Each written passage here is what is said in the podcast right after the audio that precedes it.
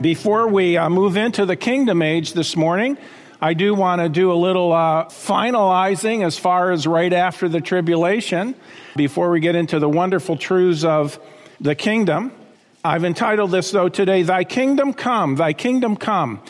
In our series, we've covered a lot of ground. Let me give you a quick review again. We'll look at our chart. Here we have the first coming of Christ. Jesus came, he lived his life, he died on the cross, he came back from the dead, and then he rose. When he rose from the grave, a few weeks later, he ascended to heaven. Then started something that the Old Testament knew nothing about. It's called the church age, which is where we are living today. It's like a parenthesis in the plan of God for his people. All right? There are, and God has a plan for his people it's 490 years long, the plan. 483 years of that plan have been fulfilled. They were fulfilled uh, when Christ died on the cross. Then what happened was it was put on hold, and there are seven years left of that, which we call the tribulation period. So once the church goes out, right after that, or uh, starts this tribulation period, or soon after that, starts a tribulation period. Seven years long, we call it the time of Jacob's trouble. The seven year tribulation period, there's a 70th week of Daniel. There's a lot of names for it. This is the period we're living in today. It will end with the rapture of the church. That's when Jesus is going to come from heaven and he is going to be in the sky and he's going to call up all believers out of the world to be with him. It's going to happen in a moment, in a twinkling of an eye. The only ones who will see them are Christians. They're the only ones who will see him. The lost people will not see this. All they will see is a lot of people, millions, I believe, disappear from off the planet. And then on earth, there will be a seven year tribulation period, and we've been spending a lot of time on that. At the end of that time, the second coming of Christ, we covered it last week, Jesus is going to come back. And when he comes back, we are going to be coming back with him because we will have been in heaven for seven years and he's going to touch down on the Mount of Olives, defeat the armies of the world at Armageddon, the, the, uh, the, the, final part of, of the campaign, the battle campaign of Armageddon. And then there will be something we didn't touch on much last week. It was called the judgment of the nations. I, I don't even know if I mentioned it. After that, though, we'll start the kingdom age. So we are going to cover this today and then this thousand years when Jesus will literally rule and reign in person on earth and it will be the most spectacular thing that the world has ever seen. So let's look at this. First, the judgment of the nations. There's going to be a judgment when Jesus comes back to earth after he has defeated the armies of the world. It is called the judgment of the nations, or we, some of us call it the judgment of the sheep and goats. The judgment of the sheep and goats. This judgment will separate the believers who are the sheep from the goats who are the lost, and the unbelievers will be taken away. They'll be taken off the earth at this judgment. They'll be judged and then they'll be taken away and they will be cast into what we would have today. We would, I would call it the present hell. Okay, technically it's the word Hades, but it's the present hell. It is as bad as hell has ever been. It is the present hell today. When unbelievers die and they go to suffer in hell, this is what we're talking about. This is the place where they will go. It is not the final hell. That is called the lake of fire. More about that in the future. Now, believers, believers, the sheep, they will be ushered into the kingdom age, which is a thousand years and Jesus will rule and reign. But this judgment of the nations, Matthew 25, verse 31, it says, When the Son of Man shall come in his glory, and all the holy angels with him, then shall he sit upon the throne of his glory. And before him shall be gathered all nations, and he shall separate them one from another, as a shepherd divideth his sheep from his goats. Now, where do we get the idea that Jesus is going to rule and reign on this planet for a thousand years? Well, now I want you to go with me over to Revelation chapter 20, and we're going to spend most of our time here today. Revelation chapter 20. This kingdom age, okay? You just would not believe the different ideas that are out there today. There are people who are what's called amillennialists. As the late Dr. Curtis Hutson used to say, he says, these are the people who say, ah, there ain't no millennium. Okay? They don't believe that there is a literal 1,000 year rule and reign of Jesus on this planet. They don't believe it. And then there are those who uh, call, they call them post-millennialists. And they think that uh, Jesus is going to come back at the end of the a thousand years. There are some people who actually believe that we are in the millennium today. Okay? These people, they believe this. We're in the millennium today. When you look at what the scripture says today, I'll let you decide whether we're in the kingdom age or not. Hint, we're not. Okay? And it should be obvious. But this is really going to take place. Many years ago, I remember I was talking to a uh, dentist, and uh, he was Lutheran. And uh, he was asking me, he knew I was a pastor, and he was asking me, he says, now, he was interested in the Bible. And he said, now, this thing about, you, you know, you, you believe in a, do you believe really that Jesus is going to really rule and reign on the planet for a thousand years? I said, yes, I believe that. And I, he said, well, why do you believe that? And I said, well, that's what the Bible says. Okay? Now, folks, this is a simple one. This is a simple one. Now, I'm not saying uh, there was anything wrong with the man. What I'm saying, though, is this churches are not doing their job. They're not preaching the Word of God. Because if anything is clear in Scripture, it is that Jesus will literally rule and reign a thousand years. And you'll see this here in Revelation 20, verse 1. It says, And I saw an angel come down from heaven, having the key to the bottomless pit and a great chain in his hand. He laid hold on the dragon, that old serpent, which is the devil and Satan, and bound him how long? A thousand years. Now, why would you not believe that that means what it says? And cast him into the bottomless pit, the abyss, it's called the abyss, and shut him up and set a seal upon him that he should deceive the nations no more till or until the what? Thousand years should be fulfilled. And after that, he must be loosed a little season. We'll talk more about that the next time we are in our series here. So we see twice so far the thousand years are mentioned, okay? Now let's go to verse four. And I saw thrones and them that sat, and they that sat upon them, and judgment was given unto them. And I saw the souls of them that were beheaded for the witness of Jesus. This is referring to the tribulation saints, which were martyred for their faith and for the word of God, and which had not worshiped the beast, neither his image, neither had received the mark upon their foreheads or in their hands, and they lived and reigned with Christ how long? A thousand years. But the rest of the dead, now the dead here, it's in the context, it's referring to the wicked dead. In other words, those who are lost at the judgment of the nations, okay, they will end up in hell. And it says here, the rest of the dead live not again until the thousand years, there it is again, were finished.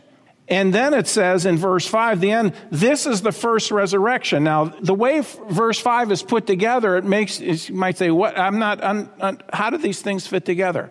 I had somebody email me with an attitude, I might say a few weeks ago, and he was saying, you know, it's, it's, it's too bad you hold to this pre-tribulational rapture stuff because it's very clear that it says this is the first resurrection in, in uh, Revelation 20 verse 5. And so the rapture doesn't take place till later because this is the rapture's the first resurrection. Well, he doesn't understand what the first resurrection is, which I'll explain in just a second. But notice what it says in verse 6 Blessed and holy is he that hath part in the first resurrection. On such, the second death, the second death is going to be related to the dead who don't live again until the end of the millennium. And by the way, that takes place at the great white throne judgment. If you don't get it yet, you'll get it as the series goes on. Okay? Blessed and holy is he that hath part in the first resurrection. On such the second death hath no power, but they shall be priests of God and of Christ and shall reign with him. Again, here, here we go. How long? Thousand years. Now, now we see this over and over. Thousand years, thousand years. Okay? There are many groups that don't believe in the thousand year reign of Christ as being literal. But why not. It says it six times in verses 1 through 7, it says it six times. Chapter 20 begins with the word and. That means that it's a continuation of events. Now, if you cannot believe something so straightforward, then what do you believe? What can you believe? No, the language is clear thousand years, thousand years, thousand years, thousand years. People look at God and say, What are you saying? I said a thousand years. He means what he says. Now, let's break this down. The first resurrection, and here's where some confusion comes in. What is the first resurrection?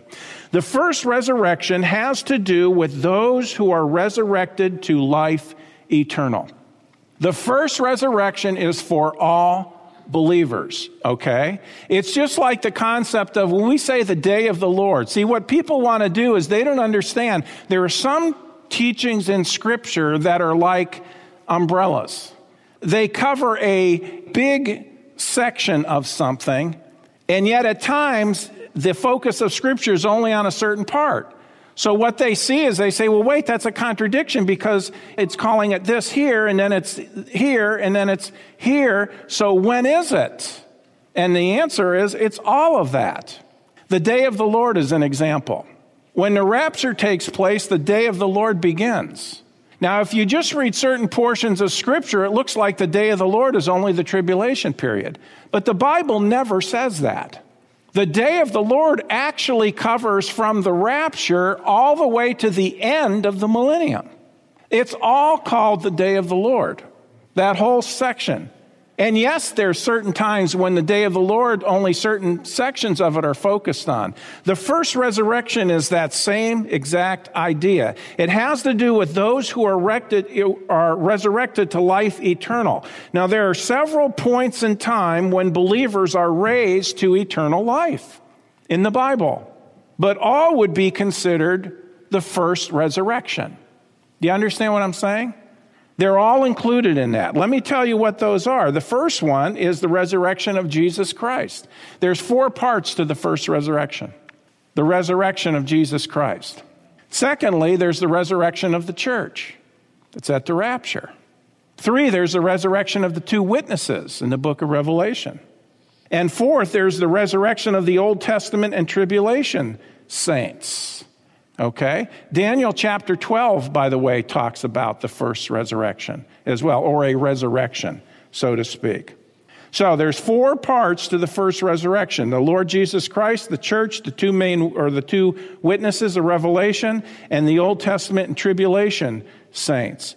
All of that has to do with the first resurrection. So if you are saved by grace alone, through faith alone, in Christ alone, you are going to be part of the first resurrection. You're going to be part of that. You remember Jesus, by the way, is called the what? The first fruits in 1 Corinthians. He is the first part of that resurrection.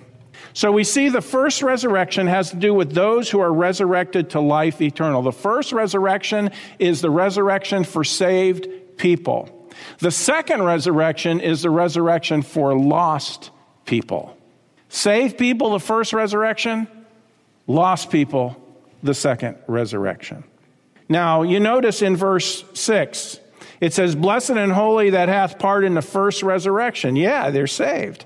On such the second death hath no power, but they shall be priests of God and of Christ and shall reign with him a thousand years. Now, what is the second death? Get this. This is so simple. The second death, it is what happens to unbelievers. Simply put, if you are born once, you are going to die twice. If you are born twice, born again, you can only die once. And if we get raptured, we won't experience death at all. Amen? Wouldn't that be great? I'm for that. I'm for that. And so if you are born only once. In other words, you never put your faith in Jesus Christ. Remember, the word death means separation. That's what the word death means. If you are only born once, you will die physically. That's separation of your body from your soul, from your spirit, or from your soul. If you're only born once, you'll not only die physically, separation of, of, of your body from your soul, but you will also die spiritually forever. In other words, die not in the sense of, oh, wait a minute, I'm dead now. No, in the sense of being separated from God forever. So one has to do with separation of the body from the soul, the other one has to do with separation from God for all eternity. Two deaths to those who are only born once. But if you're born again, if you're born again, you can only have one. We had two dear saints go home to be with the Lord this week. They'll never have the second death because they were born twice. What a wonderful thing to realize. Death is separation. If you die without being born again, you will die not only physically, but spiritually in the sense of being separated from God for all eternity. Now hold your place here and go with me to John chapter 3. And when we talk about being born twice or being born again, all right? That term, of course, became very popular with our peanut president. Does anybody know who the peanut president was? Jimmy Carter, right? He talked about being born again. He's Southern Baptist, being born again. Well, I hope he's born again. I really do. And me saying that, I'm not saying he's not. I'm just saying I hope he is. I want everybody to be born again. That's why we preach the gospel here. But Jesus, talking to Nicodemus, who was a lost Pharisee, he was a very law abiding man as far as Mosaic law, but he was lost. He wasn't saved. And he was a ruler of the Jews, and he came to Jesus by night. Jesus said in John 3 3, Jesus answered and said unto him, Verily, verily, I say unto thee, except a man is born again, he cannot see the kingdom of God. We're talking about the kingdom this morning. Lost people will not see the kingdom. Those who are alive, anybody up to that point, those who are alive during the tribulation period, if they die lost or if they come to the end of the kingdom and they're still lost, they will not see the kingdom. Or if they come to the end of the tribulation and they're lost, they will not see the kingdom. Jesus said, You have to be born again. Verse 5 Jesus answered, Verily, verily, I say unto thee, except a man be born of water, that's physical birth, and the Spirit, that's the new birth, he cannot enter the kingdom of God. It's closed to you if you're not saved. And then Jesus told him how to be born again in verse 16. Well, really the whole passage, but verse 16. For God so loved the world that he gave his only begotten Son, that whosoever believeth in him should not perish, but have everlasting life. Nicodemus, that is how you are born again, by trusting in me as your Savior. This is what Jesus was saying. Look up here, friend. Let me explain this to you. Maybe you've never seen this before. Uh, you know, sometimes you think, well, everybody here today has seen this. Well, hopefully everybody here has seen it, but have you understood it? Have you believed it? Not only that, but you know, we've got a lot of, we get a lot of new viewers who may be watching over the internet. Friend, let me explain this to you. I want you to know how you can be born again. There's only one way. This hand representing you and me, and we're going to let my wallet represent all the things we do wrong. God calls them sin. We're all sinners, every one of us, including me. Yet the Bible says God loves us. He hates our sin. You see, sin separates you from God. You are separated from God right now. To go to heaven, you have to be sinless, yet none of us are. And God says, because you've sinned, sin has to be paid for. The wages of sin is death. You'd be separated from God for all eternity. That's the second death, by the way. God loves us. He hates our sin. He wants us to go to be with Him forever in heaven. But this sin has to be gone. And yet the Bible says there's nothing we could do of ourselves to get rid of it. You can't work it off. It's not like, you know, good works are not like applying compound W to a wart. You just do enough of it often enough, and, you know, and, and one day the wart will go away. No, no. Sin doesn't go away that way. Death is the only payment for sin. Bible tells us good works won't pay for sin. A death payment's the only one. Well, if we do it, we'll be separated from God for all eternity. But God so loved us, He sent His Son, the Lord Jesus Christ, God in the flesh. And when Jesus came into the world, He went to the cross to pay for our sin. He went, He took it upon Himself. He made the complete payment for our sin. If He paid for it all, what's left? Nothing. And he rose from the grave to prove it. And he says, if you will believe or trust in him that he made that payment for you, he will give you as a gift everlasting life. Everlasting life. When you put your faith in Christ, you are born again. Now, the word again is an interesting word. It doesn't just mean another time, a second time. It means literally from above. It's a spiritual birth. That's why he said, except a man be born of water, flesh birth, and of the Spirit. You have to have a spiritual birth. How do you get that? By faith in Jesus Christ. When you trust him as Savior, the payment he made is good on your behalf. You're forgiven, you're cleansed. He gives you everlasting life. You go to heaven on what Jesus has done for you. Now, for those who trust Christ as Savior, they'll never experience the second death. For those who don't trust Jesus Christ the Savior, they will experience the second death. If you've trusted Christ as Savior, you're part of the first resurrection. If you haven't trusted Christ as Savior, you're not part of the first resurrection. And so, so incredibly important that you put your faith in Jesus Christ the Savior. Now, what about life in the kingdom? Let's say you're saved, okay? Well, I got good news for you. As we saw last week, every believer of all time is going to be in the kingdom age. Every believer is going to be there according to Scripture. So, what exactly will it be like? Well, let's look at this. The first thing is this the Lord Jesus Christ will rule the entire planet in righteousness without interference from Satan for 1,000 years. Now, think about that, what this world is going to be like. You might say, oh, it's going to be glorious. There won't be any sin. Oh, wait a minute. There will be sin. Wait, Pastor, how's that? If the only people who, who enter the kingdom are saved people, and we're coming back and we won't have a sin nature, then how's that going to work? Well, remember, the tribulation saints who go into the kingdom, they still have an old nature. And they're going to have children. And those children are going to be little born sinners. That's where sin's going to come from.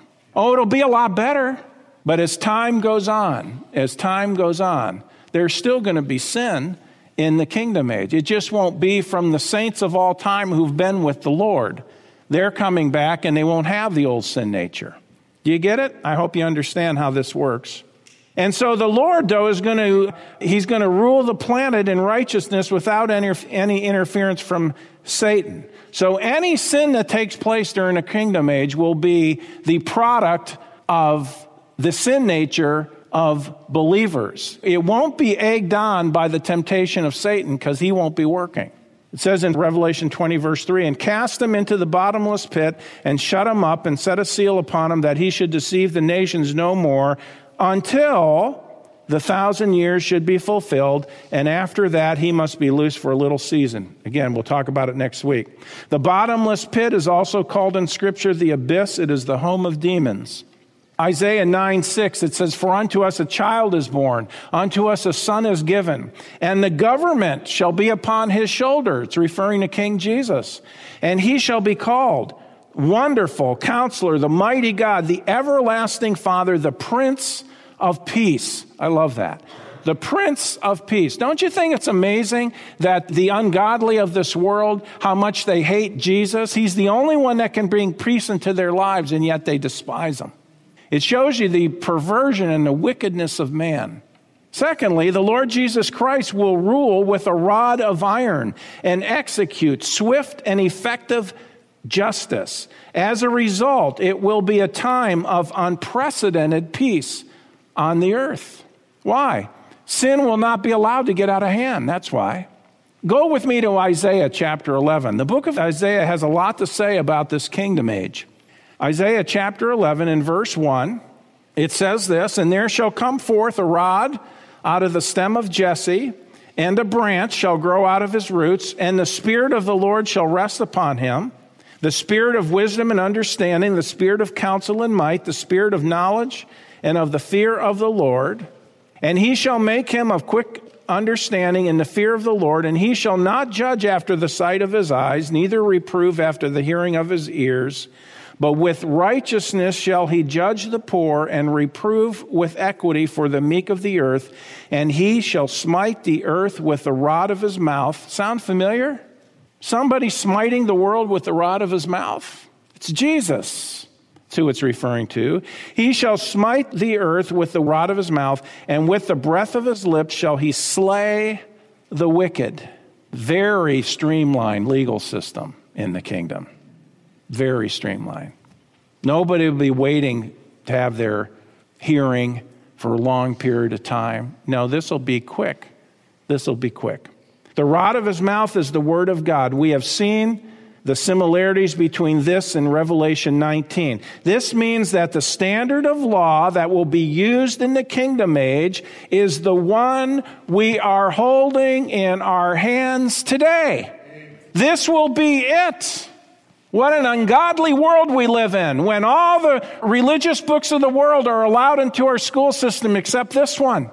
And this will be the one that will judge the world and it will remain forever. Jesus said, Heaven and earth will pass away, but my words will never pass away. John chapter 12, verse 48, Jesus said, He that rejecteth me and receiveth not my words hath one that judges him. The word that I have spoken, the same shall judge him in the last day. This is the standard. It's not majority rule. It's not even what the Supreme Court decides. It's what God decides. This will reign supreme. All judgment of the future will be based on what the Bible says. It won't be, well, according to the Constitution or according to our rewriting of the Constitution. It will be, Thus saith the Lord. That will be the standard in the kingdom. Boy, what a breath of fresh air that will be. The Bible defines and then will again define what crime, sin, evil, perversion, unfairness, deceit, etc. are. God is the one who defines it. God's word will stand. That will be the final word, and no one will be able to argue a case against it. Nobody. Man, I'm looking forward to that. By the way, fake news will not last. Comes out of your mouth, you're lying. Who wants to be a reporter? think I'll think I'll choose another profession. Let's move on. We who are believers will have places of authority in his government. Now, we've already seen that here in Revelation chapter 20, but look at Revelation chapter 2. One of the promises to the overcomer, okay? It says in Revelation 2:26, "And he that overcometh and keepeth my works unto the end." In other words, you're not only a saved person, but you're a you gain the victory as a believer. You keep God's works unto the end, okay? You're a faithful believer. This is a matter of reward. To him will I give power, authority over the nations. And he, that person, shall rule those nations with a rod of iron. As the vessels of a potter shall they be broken to shivers, even as I received of my Father. Jesus the King will delegate authority to believers who have lived faithful lives for him.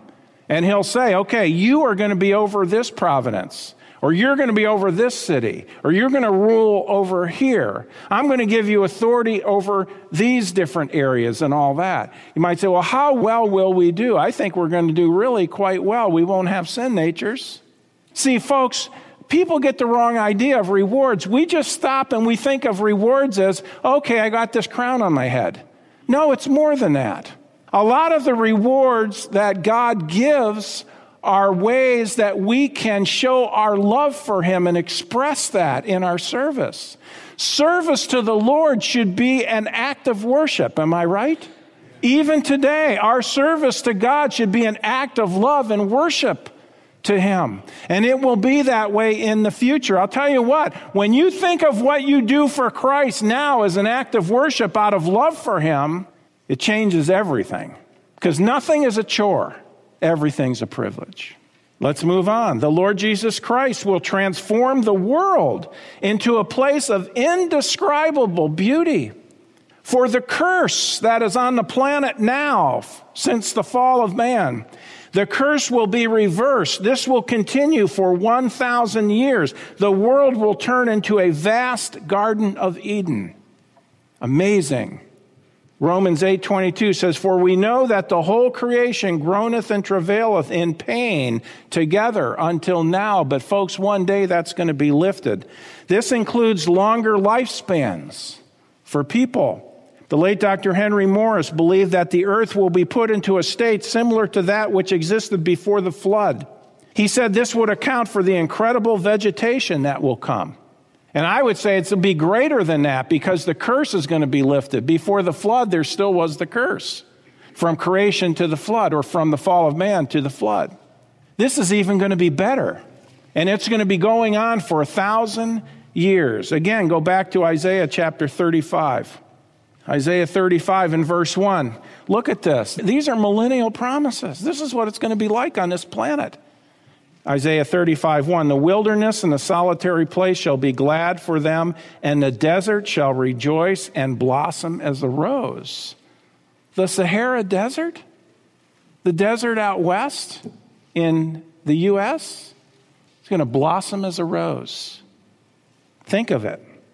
It shall blossom abundantly and rejoice, even with joy and singing. Isn't that interesting? Creation itself is going to sing. I say, well, what does that mean? I don't know, but I just take it literally. You're a kook. You know what, friend? Believe what the Bible says unless you have a real reason not to.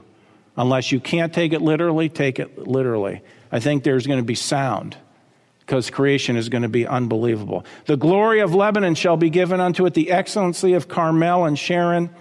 They shall see the glory of the Lord and the excellency of our God. Strengthen ye the weak hands and confirm the feeble knees. Sounds good, doesn't it? Say to them that are of a fearful heart, Be strong, fear not. Behold, your God will come with vengeance, even God with recompense, and he will come and save you. Then the eyes of the blind shall be opened. Wow. The ears of the deaf the ears of the deaf shall be unstopped. No more hearing aids. Then shall the lame man leap as a hart, as a deer, and the tongue of the dumb or the one who can't speak. Look at this the tongue of them will sing. For in the wilderness shall waters break out, and the streams in the desert. I mean, it's just like, it's going to be amazing. Why? King Jesus is going to be here. That's why. Verse 7 And the parched ground shall become a pool. Amazing. And the thirsty land, springs of water. In the habitation of dragons, where each lay, shall be grass with reeds and rushes. Not only is the plant, the vegetation going to explode with life all over the planet, but let's move on. I love this next one. Kids love this next one. All animals will be tame, including those hostile to man today, such as a bear, a lion, a wolf, venomous snakes. And I added this one sharks. I had to put them in. In my study this week, this came to my mind. I thought, sharks. How cool it would be to ride Jaws. Now, think about that. you pull up to a, a dock, and there he is with a smile on his face. Hop on the back. yeah, boy, hold on to his fin and off you go. It's going to be marvelous. Forget the dolphin. Go with the great white or whale, right? Think about this. You might say, oh, you're being silly. I'm not being silly. You still in Isaiah? Look at chapter 11. Isaiah chapter 11 and verse 6. The wolf also shall dwell with the lamb. Dwell with them, not just see them and eat them. That's today. We're not in the kingdom age, folks. The wolf also shall dwell with the lamb, and the leopard shall lie down with the kid, with the goat, and the calf, and the young lion, and the fatling together, and a little child shall lead them. Man, what a day. And the cow and the bear shall feed, and their young ones shall lie down together, and the lion shall eat straw like the ox. And the sucking child, nursing child, shall play on the hole of an asp. That's a viper. And the weaned child shall put his hand on the cockatrice den. They shall not hurt nor destroy in all my holy mountain, for the earth shall be full of the knowledge of the Lord as the waters cover the sea. I just love that in verse 9. It will be an unbelievable time of wonder and blessing and prosperity. Okay, everywhere people will know and be talking about the Lord. That's what they're going to be talking about. Won't that be refreshing instead of the weather? Or COVID 19? They're going to be talking about the Lord. Everywhere you go, they're going to be talking about the Lord, how wonderful He is, what He is doing. Look at this world in which we live. Folks, the kingdom reign is going to be an awesome experience. And this next one I just love. You still in Isaiah? Go to chapter 2. The Lord Jesus Christ will personally teach His word to mankind. He did it the first time He came and he's going to do it the second time. The first time he came, he only did it for a little over three years. The second time, he's going to be doing it for a thousand. Isaiah 2 2, and it shall come to pass in the last days that the mountains of the Lord, the mountain of the Lord's house shall be established in the top of the mountains and shall be exalted above the hills, and all nations shall flow into it. And many people shall go and say, Come ye and let us go up to the mountain of the Lord. It's referring to Jerusalem. To the house of the God of Jacob, and he will teach us of his ways, and we will walk in his paths. For out of Zion shall go forth the law and the word of the Lord from Jerusalem. And he shall judge among the nations and shall rebuke many people, and they shall beat their swords into plowshares, time of peace, and their spears into pruning hooks. Nation shall not lift up sword against nation, neither shall they learn war any more. Wow. This is coming. And you know what's amazing? It's all based on faith in Christ. It's all there is to it. Okay? Let me ask you a question today. Will you be there? Are you going to be in the kingdom? You don't get there by works, you get there by Jesus Christ.